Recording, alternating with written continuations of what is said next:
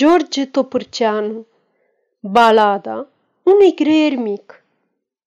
Peste dealuri zgriburite, peste țari înzdrențuite, a venit așa deodată toamna cea întunecată, lungă, slabă și zăludă, botezând natura udă cu un mănunchi de ciumafai, când se scutura de ciudă, împrejurul ei departe risipește în evantai ploi mărunte, frunze moarte, stropi de tină, guturai.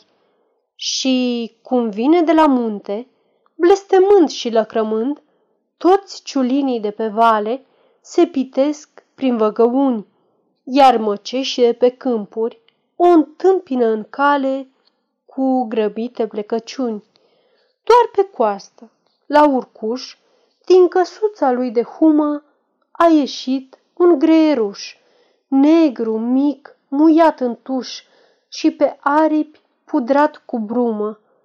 Cri, cri, cri, toamnă gri, nu credeam că o să mai vii înainte de Crăciun, că puteam și eu să adun o grăunță cât de mică, ca să nu cer împrumut la vecina mea furnică, fiindcă nu-mi dă niciodată. Și apoi umple lumea toată că m-am dus și am cerut. Dar de-acuș, zise el cu glas sfârșit, ridicând un picioruș. Dar de-acuș s-a isprăvit. Cri, cri, cri, toamnă gri, tare mic și necăjit. Sfârșit.